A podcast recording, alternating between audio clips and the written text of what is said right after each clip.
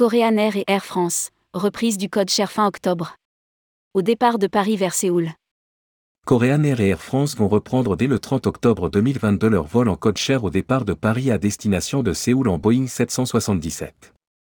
Rédigé par la rédaction le vendredi 21 octobre 2022.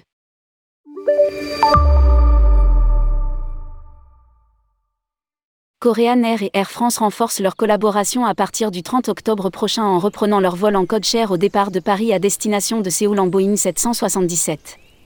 Ainsi, 277 sièges seront quotidiennement proposés aux passagers sur deux horaires différents en cabine première, affaires et économie. Lire aussi, Korean Air va passer en quotidien dès le 1er juillet 2022. Vol Korean Air au départ de Paris CDG, T2E. KE902, départ à 21h, arrivée à ICN à 17h05, J 1, vol quotidien opéré par Korean Air.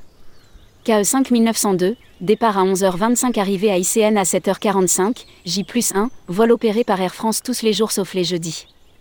Vol Korean Air au départ de Séoul ICN, T2. KE901, départ à 12h15, arrivée à CDG à 18h30, vol quotidien opéré par Korean Air. KE5901, Départ de ICN à 9h30, arrivée à CDG à 15h45, vol opéré par Air France tous les jours sauf les vendredis. Davantage de correspondance à Paris et Séoul. Les deux horaires renforcent la connectivité des hubs de Paris et Séoul sur davantage de fréquences et de destinations proposées en correspondance.